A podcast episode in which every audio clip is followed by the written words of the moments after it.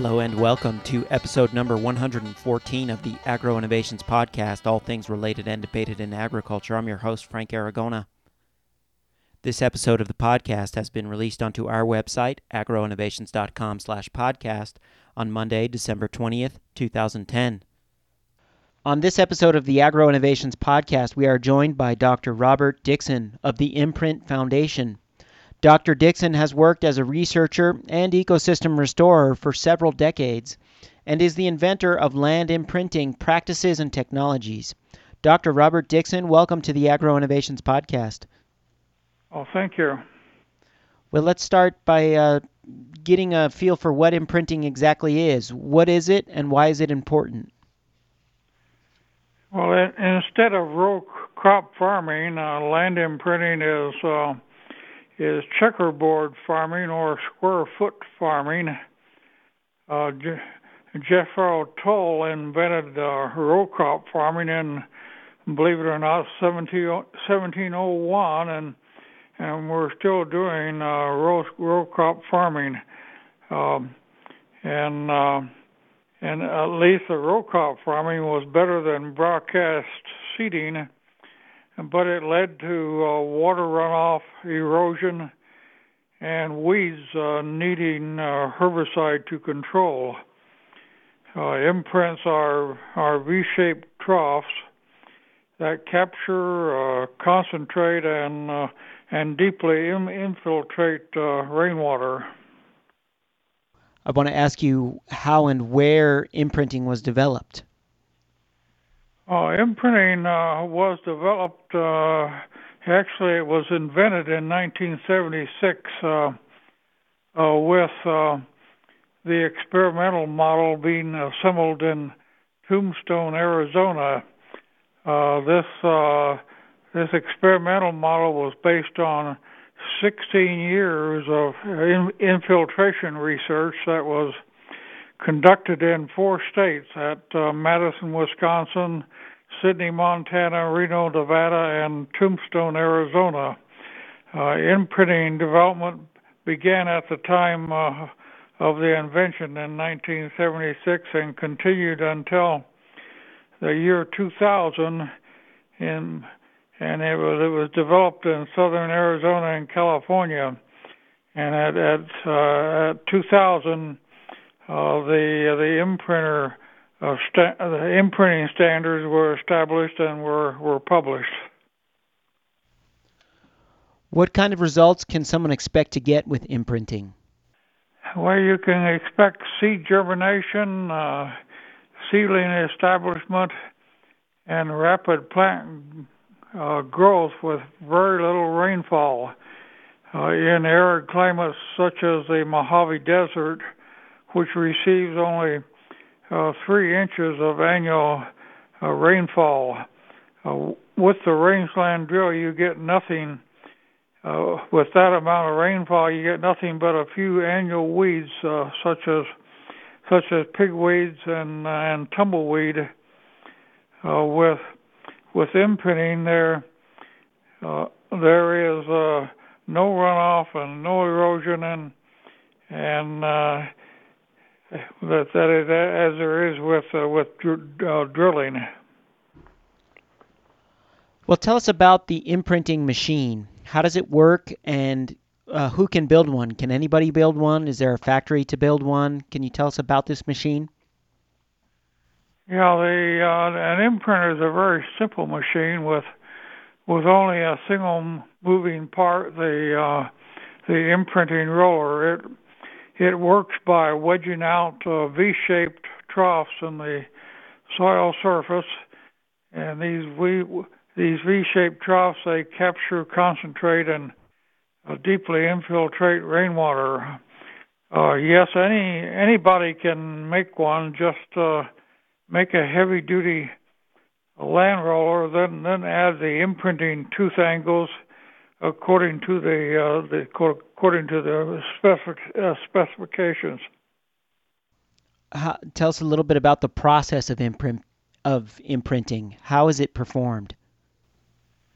Okay, imprints are are, are V-shaped uh, troughs uh, wedged into the soil surface, as I said before, to capture, concentrate, and deeply infiltrate w- rainwater to in turn uh, germinate seeds, establish seedlings, and grow plants. Uh, this is a highly efficient way to use rainwater rather than letting it run off the soil surface or evaporate from the uh, from shallow infiltration. Uh, imprinting is a physical process uh, that triggers the the uh, biological process of, uh, of revegetation. What are the costs associated with imprinting, and what is the potential return on investment?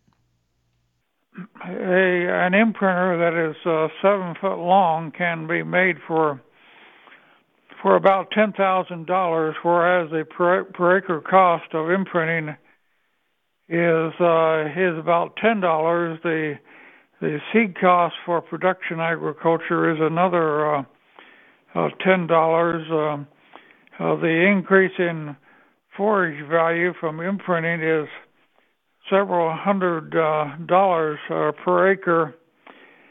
Uh, ranchers are also subsidized by the government for for conservation practices such as as imprinter uh, revegetation. In what types of environments is imprinting most suitable? Uh, imprinting is much uh, superior to drilling in both uh, semi-arid and arid, arid climates. Uh, imprinting is also superior in sloping lands of more humid regions where runoff and erosion occur under drill seeding or row cropping. Uh, imprinting has been successful on slopes as as steep as one to one or 45 degrees. Uh, imprinting also works in uh, stony or gravelly soils, especially when uh, when the soils are moist. Uh, then this would be a place where the soils are are are so uh, rocky that that uh, drills cannot function. How difficult is it to learn and implement imprinting? Learning and implementing uh, imprinting is not very difficult. Uh, uh, check the website www.imprinting.org, and if you need additional information, email uh, info at uh, imprinting.org. As uh, stated previously, imprinters are simple machines that can be easily made and operated by uh, following uh, following the published specs uh, uh, given at the website. So these specs are available for free to anyone to download and use as they like. Uh, yes, in fact, uh, in in the, on the website there's a paper that was published in in Victoria, Canada, in 2003, and it's a it's a PDF, um, uh, so you can uh, so you can get all the specs very quickly. Is the machine integrated with seeders or biofertilizer applicators so that imprinting and seeding can be done in a single pass?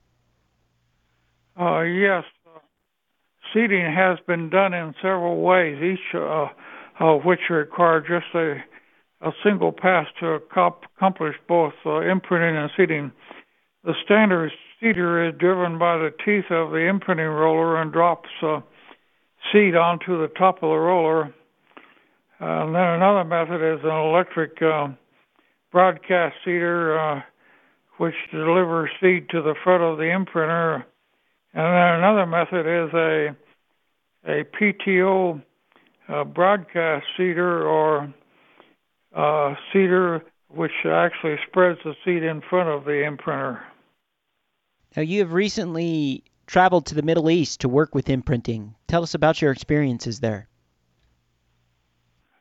Well, the United Arab Emirates, or the UAE, is planning to do a massive uh, imprinting project to to revegetate thousands of acres of land uh, desertified by uh, many years of overgrazing by sheep, goats, and and camels, the climate uh, uh, there is about the same as the um, as the Mojave uh, Desert. Uh, we will we will actually be using an air imprint seeder uh, to do the seeding, and it is, it is manufactured in uh, Vienna, Austria, and the air imprint seeder will have the uh, have the imprinter uh, mounted on the back, and it will be raised and lowered with uh, and pushed into the soil with hydraulic uh, cylinders. Now, is this land that's going to be used for agriculture, or is this going to just be revegetated just via imprinting? What what is exactly going on with the project? Uh, the uh, it, will, it will actually be both. It'll be it'll be used uh, for production agriculture and and also for uh, in some cases for ecological restoration or or some uh, some combinations of the of the two. What are some of the obstacles you have faced in promoting and transferring this technology? Uh, since uh, since 1980, we have been we have revegetated over 100,000 acres of degraded land in in the southern parts of Arizona and California without uh, using a single pound of herbicides. Uh, thus, uh, herbicide companies from day one have sought to demonize imprinting by uh, by pushing the argument that the process compacts the soil so much that nothing will grow. Uh, first it was Eli Lilly, then then Dow Chemical, and at the present time uh, it's uh, Monsanto. So, but it seems like this would be something that would be pretty easy to verify experimentally, especially since you've done it on so many uh, different areas. I mean, isn't there solid evidence suggesting that it doesn't compact the soil? Uh, yes, in fact, it it only uh, it only firms the soil enough to uh, get good soil seed contact, so that you get good capillary flow of uh, uh, moisture to the seed. Uh, but uh, you you know uh, you know when these multi-million, multi-billion-dollar companies uh, uh, have a competitor, they uh, they do their best to uh, to to uh, uh, demonize a competitor, and they, and they po- probably will will keep doing it uh, forevermore un- un- unless uh, unless they decide to start imprinting. Maybe maybe Monsanto will will take up the idea of imprinting. Who knows? Well, it doesn't seem like imprinting is something that will be uh, compatible with Monsanto's business model, let's say. Um, let's talk about imprinting as being part of a regenerative economy. Maybe people could build the machines and do imprinting locally. Uh, it seems like in some areas this has already happened. Uh, yes, um, actually there were two local ranchers, Ralph Wilson and and Don Martin, up near Catalina and Oracle uh, Arizona that learned about imprinting in the late 70s uh, from a newspaper article, and they appeared at my office door to learn more about uh, about uh, uh, imprinters, and then they very quickly built their own imprinters to to revegetate their degraded rangeland, and I, I actually included that in my ten success stories in the on the website. So, so if you want to see pictures of the of, of the results, again, just check the uh, check the website. And um, well, anyway, currently I'm thinking about transferring imprinting technology to uh, to production agriculture to grow row crops uh, without the rows to stop uh, uh, without any rows uh, to stop runoff erosion and the use of herbicides. Again, this will make Monsanto very unhappy. I, but I do want to grow uh, fuel crops, uh, uh, such such as as switchgrass. um, what can we do to accelerate the process of uh, the development of imprinting and, and the transfer of the technology? Well, the first thing we can do is talk talk about the millions of jobs it will create, and that imprinting can produce an alternative uh, source of clean fuel without using cropland. Uh, talk talk about how imprinted switchgrass can rebuild topsoil uh, while capturing atmospheric uh, carbon dioxide to to moderate climate change. Uh, rebuilding soils is the is, is really the most important infrastructure that needs uh, to be fixed. This is far more important than than uh, roads, bridges, waterways, and airports. In fact, there's there's degraded topsoils around the whole world that are so degraded that uh, that they've uh, that, that they've been essentially abandoned. That's that uh, goes as far as that goes as far as farmland and also rangelands are concerned, at least in the United States. Okay, well, I wonder um, with this technology, it's obviously a really great technology, and I wonder um, how the irrigation integrates with imprinting. I mean, how do you get the water if you're surface irrigated to move across the surface? I mean, that's one of the advantages of row cropping, right? Oh, right. Yeah, they uh, would be the would be running running water down down the rows, or uh, it, it would uh, in order to in order to irrigate it would have to be. I think we'd have to use uh, sprinkler irrigations, uh, such as this old center center pivot irrigation, and and of course they can. Uh, they can drop the sprinkler tubes down so that so so that uh, a minimal amount of water actually evaporates. But it but it would it would work very well under under sprinkler irrigation, just like uh, just like rainfall. Okay, and what about um, the frequency of having to imprint? Is it something that you just do once, or is it something you do every five years or every three years? Can you talk about that?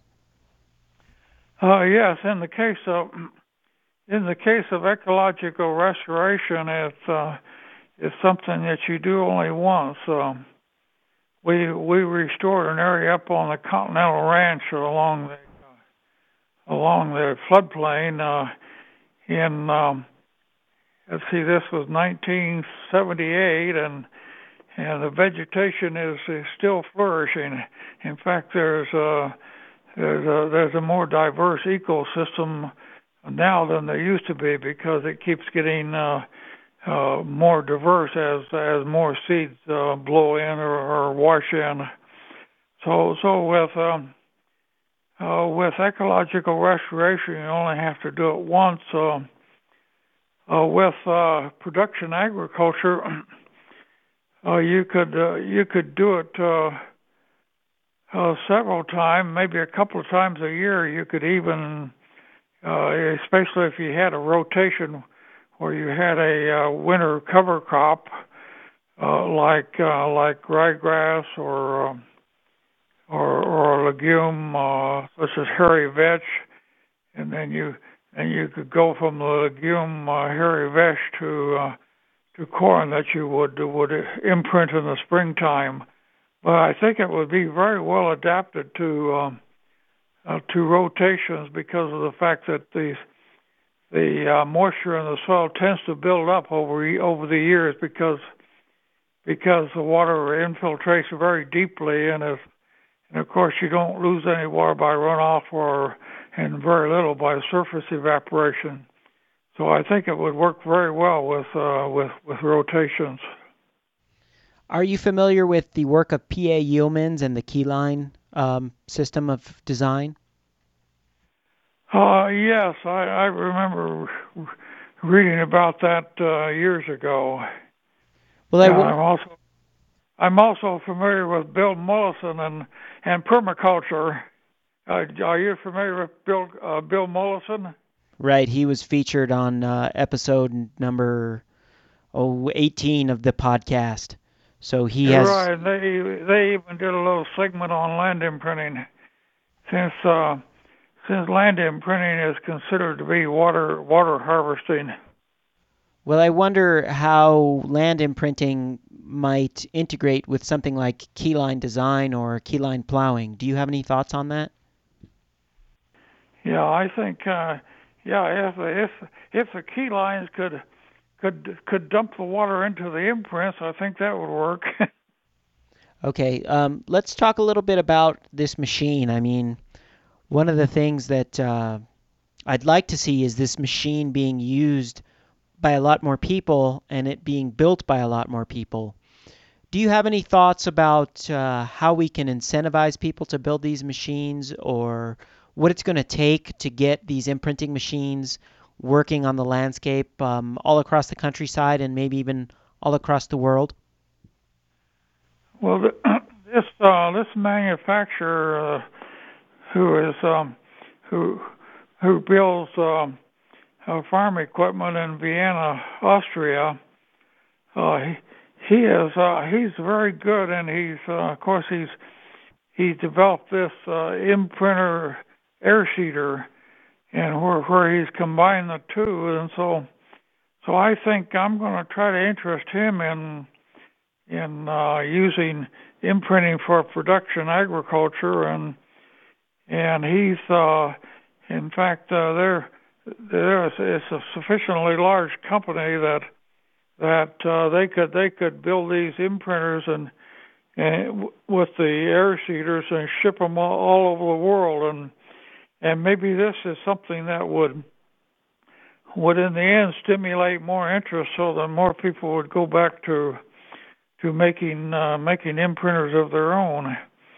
Because the imprinters of course are very very easy to make and and uh, but but again it's it's just the fact that you've got to you've got to continue to uh, stimulate the the interest in the project. And I I always remember uh, the case of uh, of Xerox, where they where they invented a a photocopier, and they they couldn't they couldn't sell a single photocopier, and it took took them 50 years to get this off the ground because people said, "What do we need a photocopier for? We can we can make carbon copies. Uh, uh, we can we we can do all sorts of things, uh, and we don't we don't need a uh, photocopier. So uh, that's just a good example of how long it takes to get something introduced.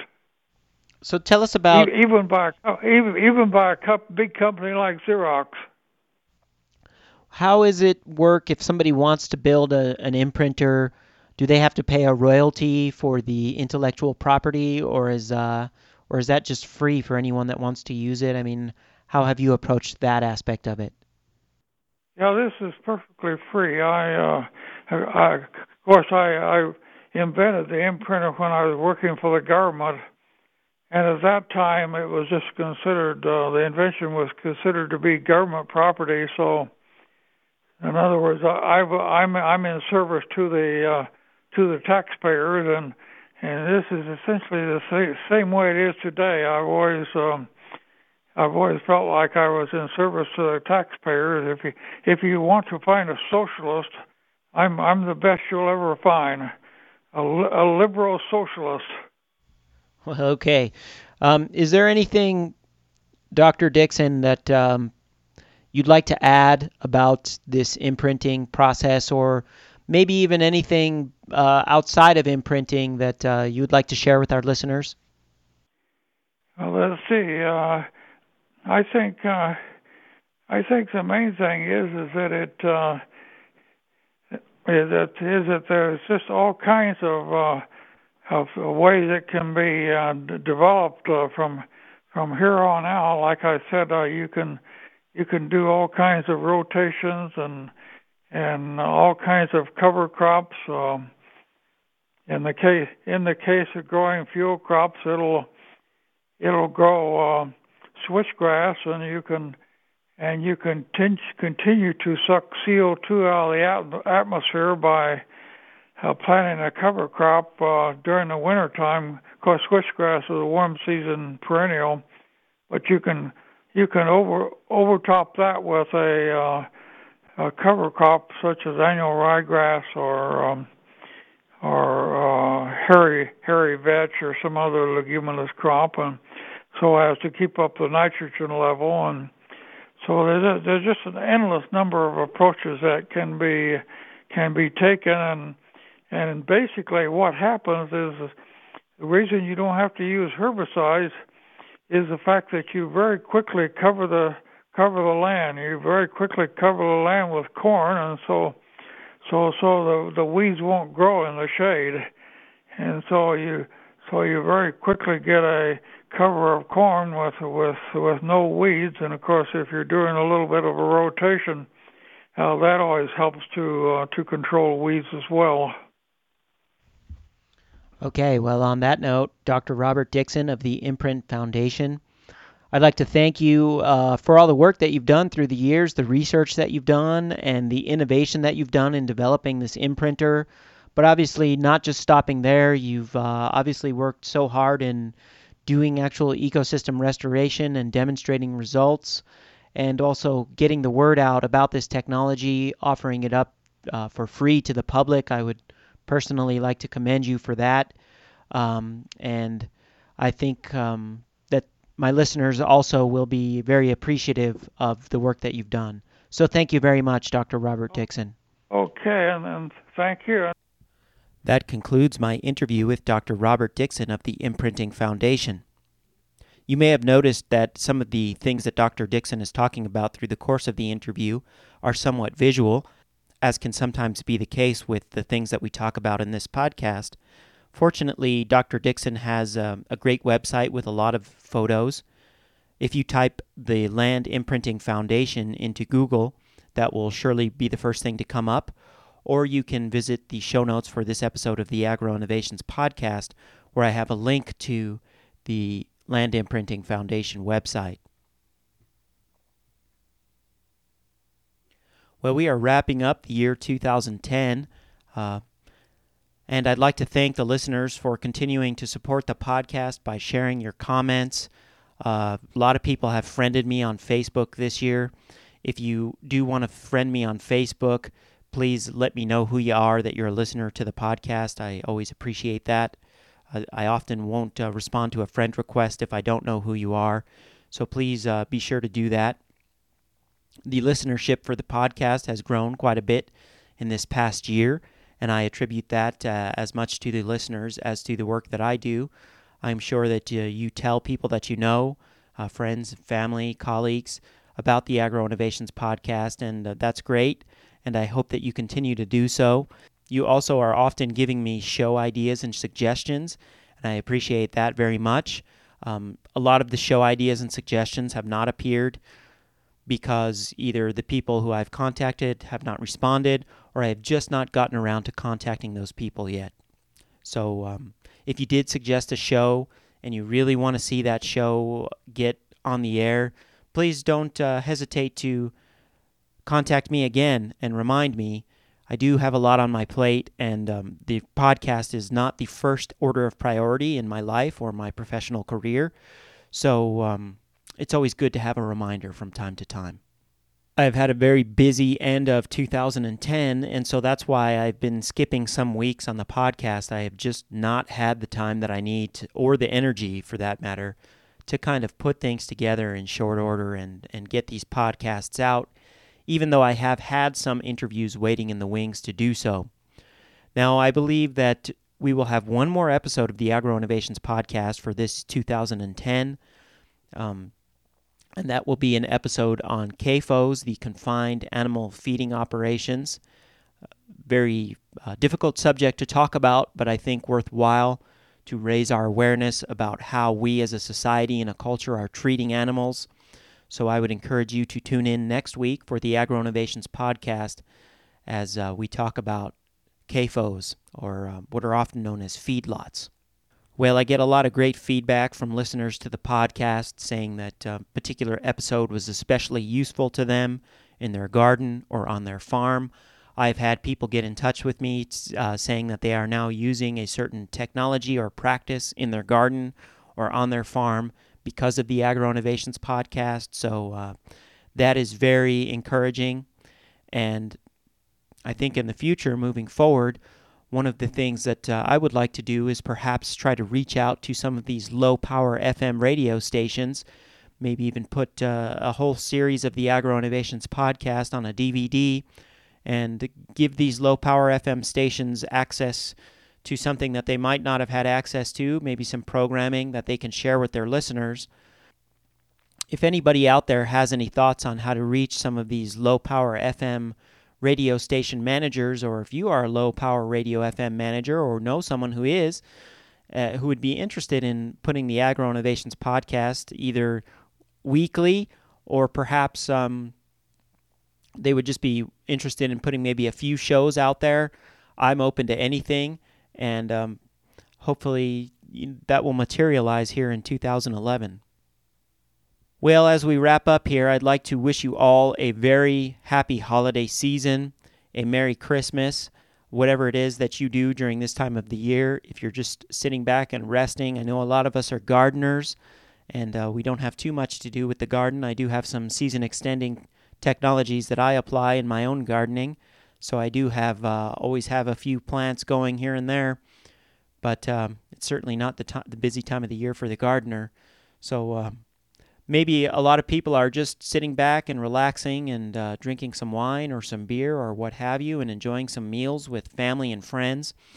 And uh, hopefully you will do that this year. I know that a lot of things are getting difficult out there for people in terms of the economy and um, the political situation of the United States is increasingly unstable, but it seems like a lot of people in the permaculture community are continuing to do the great work that they are doing, and uh, we are a bright, shining light for the future.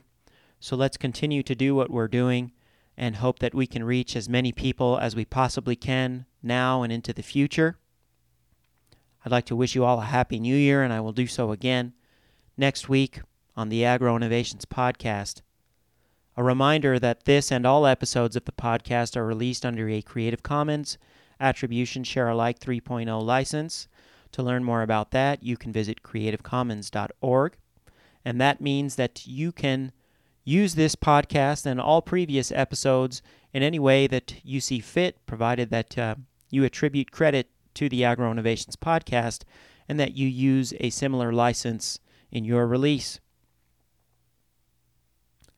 This is the Agro Innovations Podcast. I'm your host, Frank Aragona. Until next time, saludos.